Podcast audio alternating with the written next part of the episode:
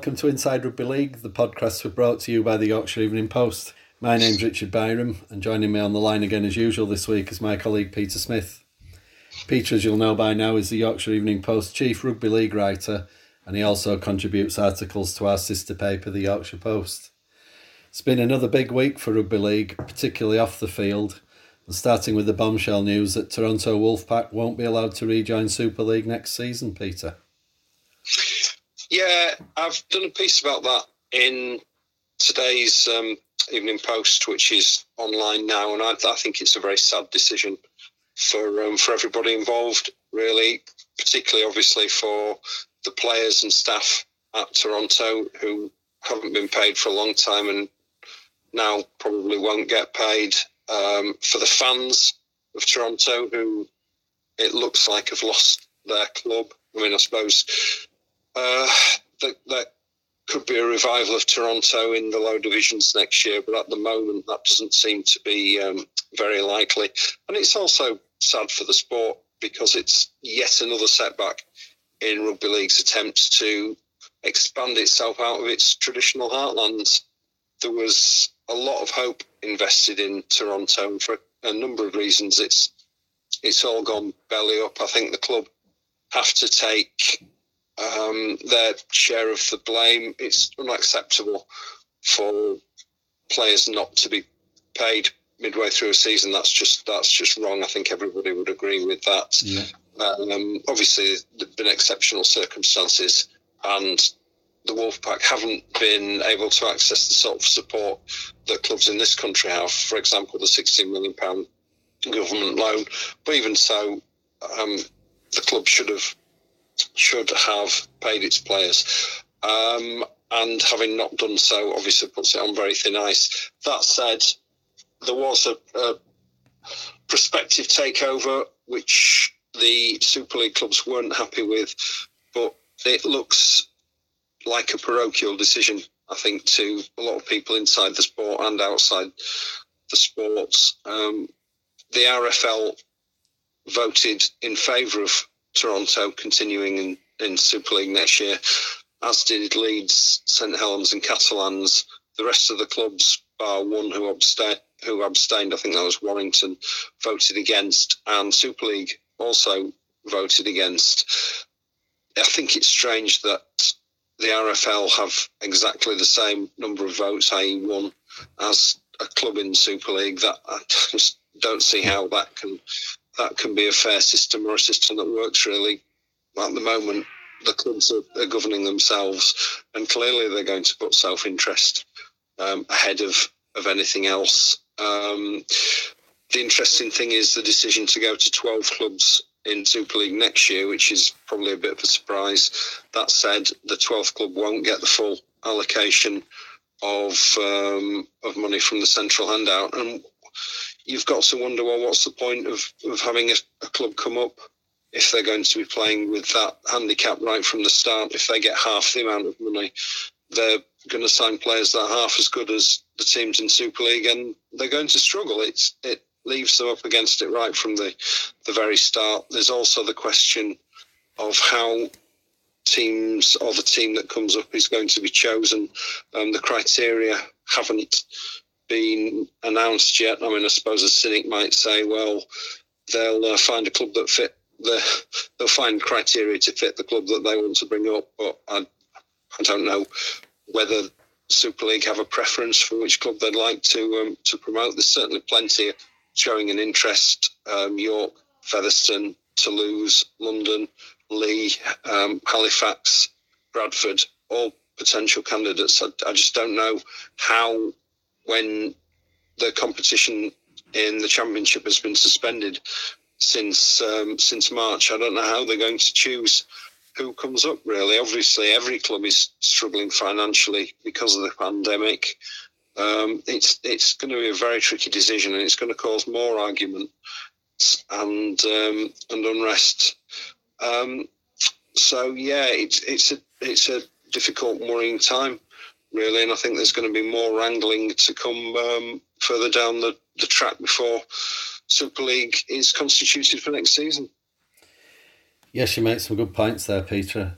I read your article, obviously, in the paper, and you know it's very strong. I know you've always been a keen supporter of expanding the sport into new areas um, to try and lay down roots, not just for this year or that next year, but for the longer term. And we've seen the game has spread slowly but surely across England, but never really uh, taken a real foothold. They managed to keep a club going in London, obviously, and there's a couple going in France now, and there's a lot of people playing the amateur game.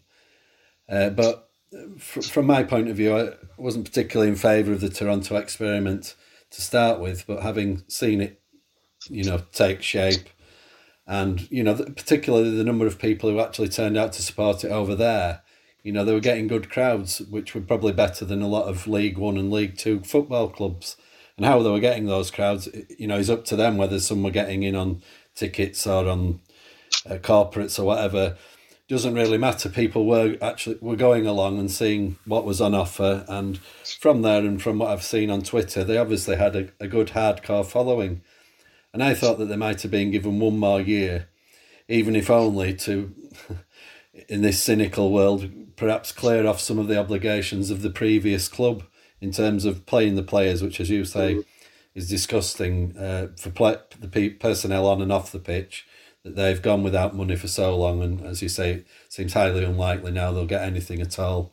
Whether that's Brian McDermott and his coaching staff or the guys who've given up a lot to play on the field as well. I'd imagine there's quite a lot of sacrifice in the season playing for Toronto and having to be away from your family based over there for a while and then coming back to the UK and so on. And certainly the fans too who'd gone over there had been made to feel very welcome and seemed to enjoy the experience too. But as you say, as as we've so often said on this show, you know what goes on in the smoky rooms of rugby league boardrooms uh, is nobody's business, and once again, it looks like another carve up to preserve the status quo. Um, I'm pleased at least that they've said that they're going to have a 12th team in the competition next season. I think we've spoken that about that a few times on here, and I think I I've said personally a few times I couldn't see the uh, TV company and Super League in general having a week where clubs like Leeds and St Helens, Wigan, Warrington, the big guns, being sat having a bye uh, while other teams uh, were playing. So it looks like they're going to balance it up, even though it doesn't sound like it'll be a particularly fair playing field for the team that gets the nod. Uh, and from that, as well as you say, you can just see another season or two of wrangling with people saying that you know, Featherstone, for example, shouldn't have gone up because they didn't do X, Y, and Z, and we should have given it to someone like York who've never been in, or you know, others will be saying, why have we let Bradford back in again after all their problems? So, you know, it just seems to be a time when, as you say rightly, with the pandemic, and no sign of you know going back into lockdown today, Thursday as we're speaking, no sign of any crowds or additional revenue being generated in in the short to medium term at all for clubs. It's very hard to to see a positive way forward just at the moment. Uh, it is, yeah. The the and it's, this criteria are going to be really interesting because they're going to have to come up with criteria you would think that all eleven current clubs meet. Yes, um, yeah. So, how are they going to manage that? Um, you know, the, there are clubs who have voted against um, Toronto who've had their own financial problems and other problems over recent seasons.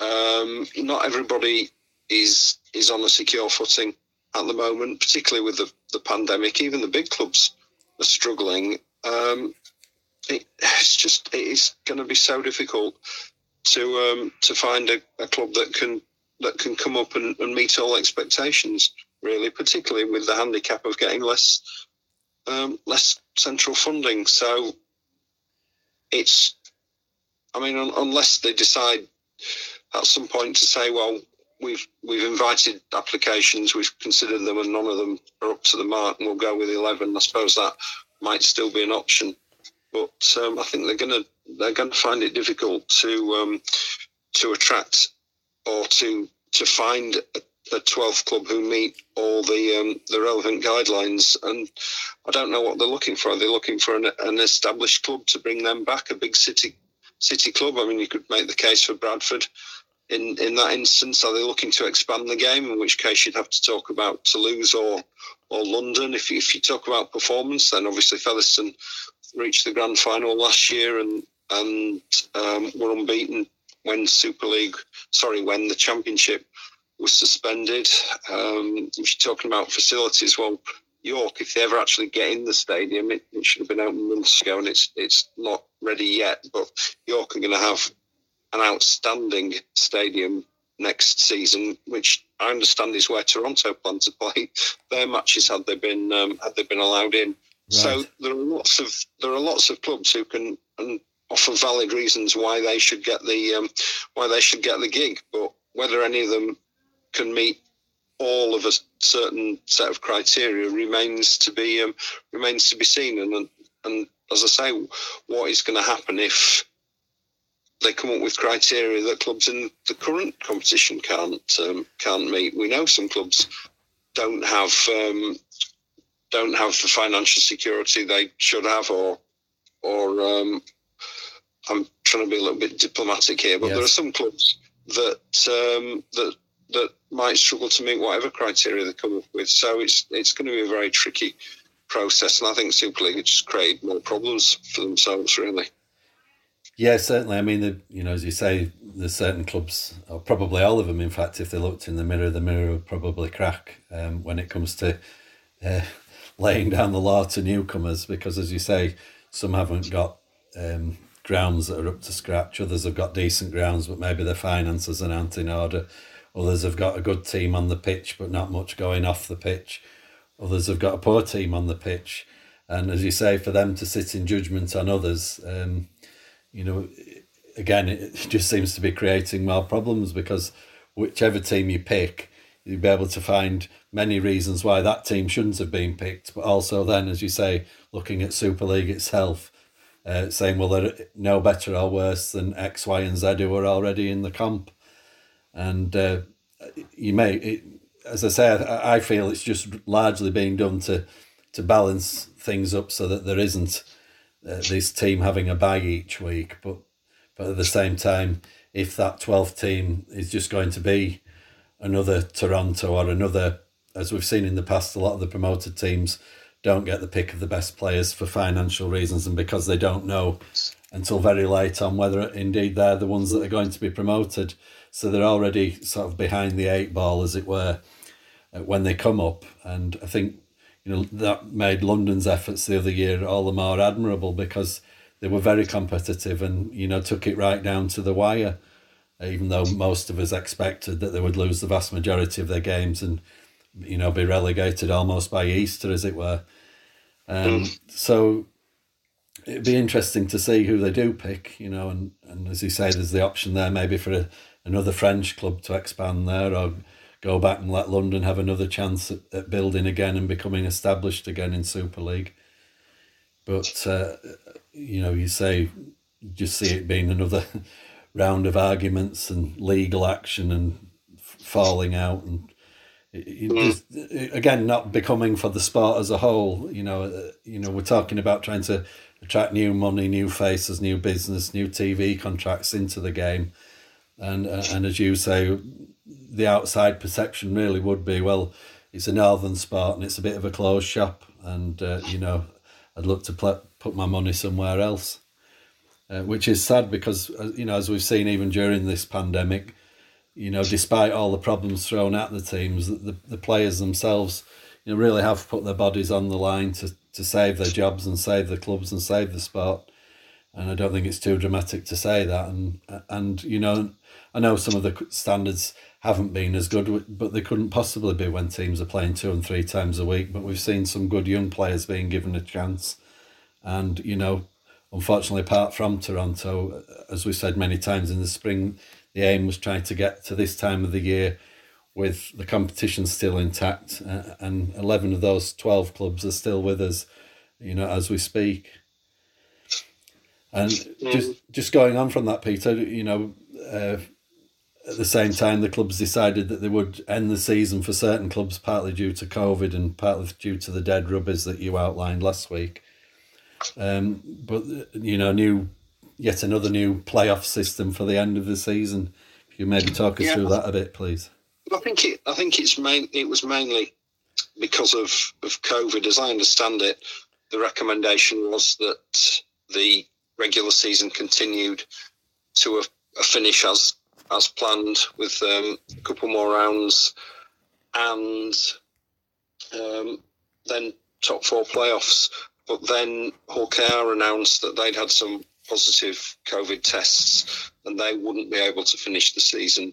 And there's been a major outbreak of, of coronavirus at Castleford, who've now had 20 positive tests, most of them players, um, also some coaching staff. So they weren't weren't going to be able to play again this year either, and and just logistically, it um, I think it made it impossible really for for the season to continue. So after Friday night, when Wakefield plays Salford and Wigan play Huddersfield, there will be no more regular season matches. So teams will finish um, the season where they are on the table after after this weekend, and I don't think there's going to be any any movement. Wigan could possibly clinch the league leaders' shield this weekend if they beat Huddersfield on um, on Friday. But other than that, there's not going to be, be any movement.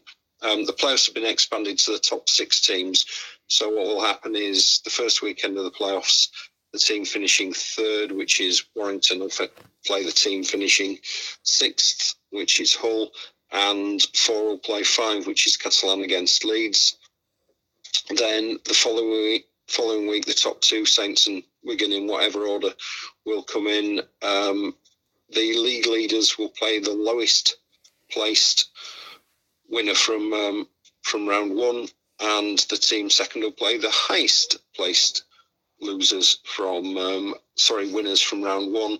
That'll leave four teams left for um, for knockout semi-finals um, through to the uh, obviously through to the grand final at Hull at the end of this month. Uh, I think it's um, I think it's a, a, a sensible outcome. Really, it it was going to be impossible to be fair to absolutely everybody.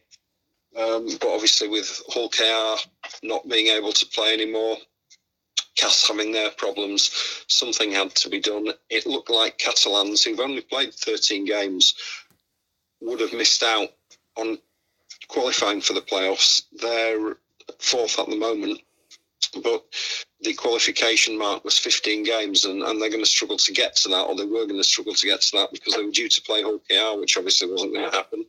Um, they were due to play St Helens this week, and there was a lot of doubt over St Helens would travel, so they might well have missed out. Um, it's a reprieve, obviously, for for for them and for Leeds, who will finish fifth, and for um, and for Hull. But I think it'll make for for better, more entertaining games. It cuts down on some of the fixture congestion. The top two will be rewarded with a a week off and home advantage in the semi-finals. And I, th- I think they've come up with the fairest possible solution, really, and hopefully we'll we'll have some good, intense rugby in the um, in the playoffs. In the, I think probably one of the best games we've seen this season was last week when Wigan played played Saints, and that was something again with something at stake. Uh, with the winner obviously being favourites to finish top of the table, and that's the sort of games you want at this stage of the season. Hopefully, we're going to see that. I mean, the some of the fixtures already look enticing. Warrington against Hull, you'd fancy Warrington, but Hull are capable of beating anybody on the day. And Leeds, Leeds versus Castleford, uh, sorry, Leeds versus Catalan could be a, an absolute cracker. I don't know which way that would um, that would go. So I, I, think it's going to be a good playoffs series, and I think the solution they've reached is the fairest one. I feel a little bit for Wakefield because they've played more games in the regular season than anyone else. Tomorrow will take them to 19. Um, the only game they won't have fulfilled will be the Castleford fixture, which should have been next week. Um, I think that's a fantastic effort from um, from everybody at Trinity. Um, it's obviously tough for for teams like Castleford and Hull KR, whose season has, has suddenly come to a halt because of coronavirus. But they had nothing really at stake, and it just seems a sensible option.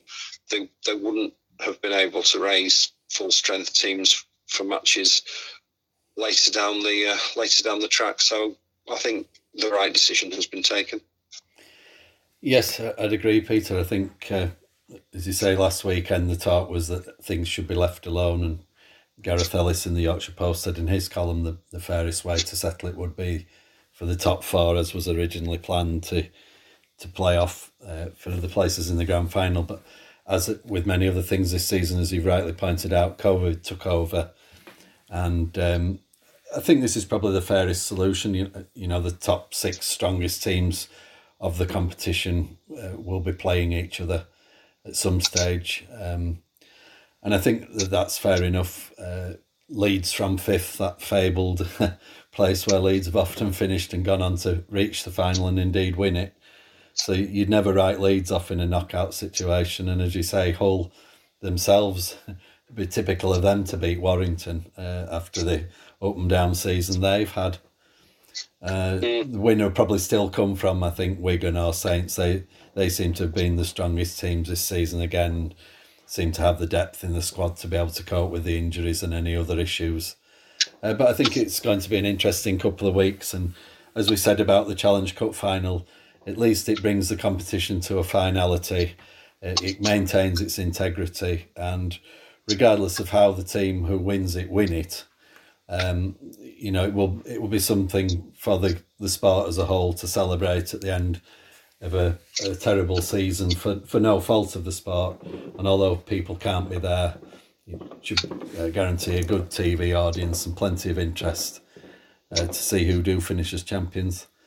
Uh, from my point of view, as, as you say, it's a bit disappointing for Wakey because they've just run into a bit of form, and uh, you know you'd fancy them against Salford on Friday night.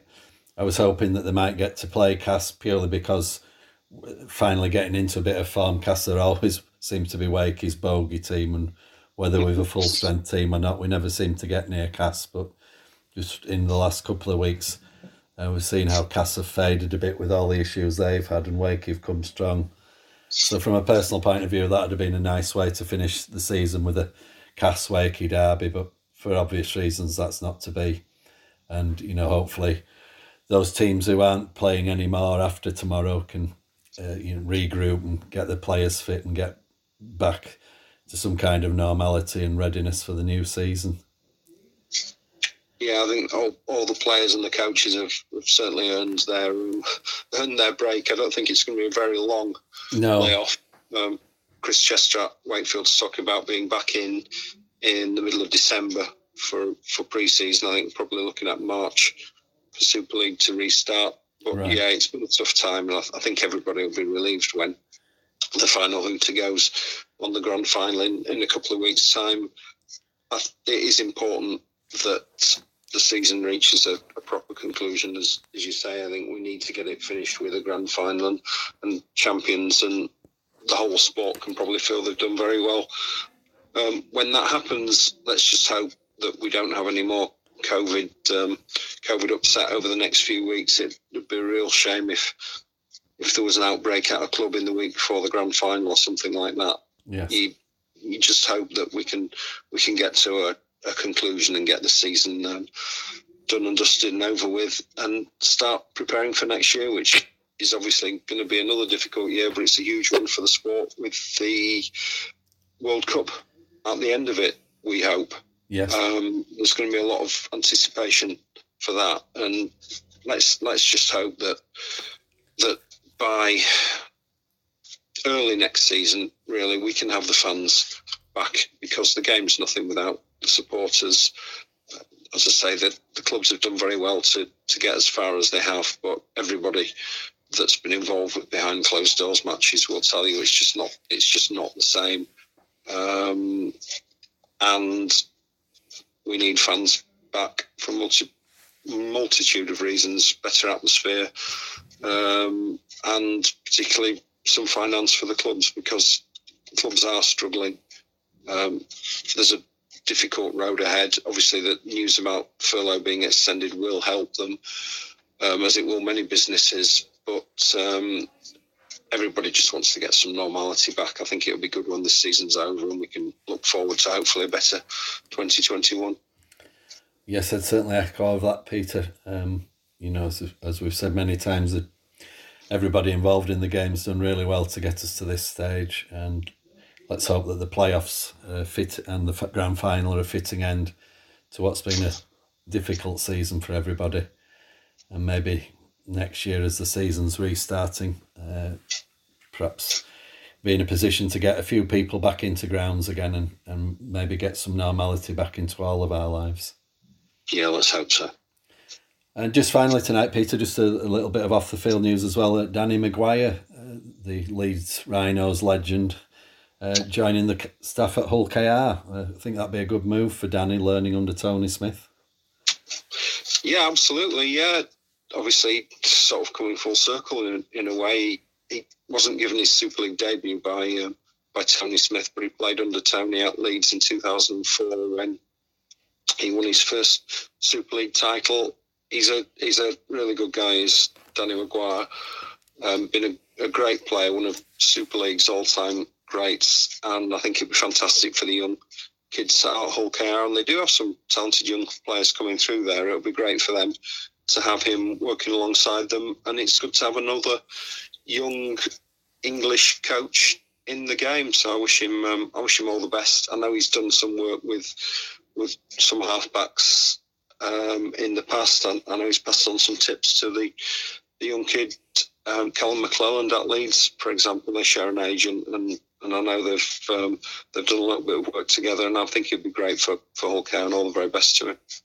Yeah, definitely. Um, as you say, I think that's probably going to be the way forward for teams like Hull KR more than ever now is to uh, bring your own players through and say another boost for the English game in that you know hopefully Danny will go on from there if, if he's successful uh, remain in our game you know coaching another side maybe and of course Brian McDermott uh, Leeds's all time most successful coach uh, worked under Tony for a while as well, didn't he? So there's that connection there too, you know, and obviously Tony's seen and done it all, so you can't think of many people better to learn from.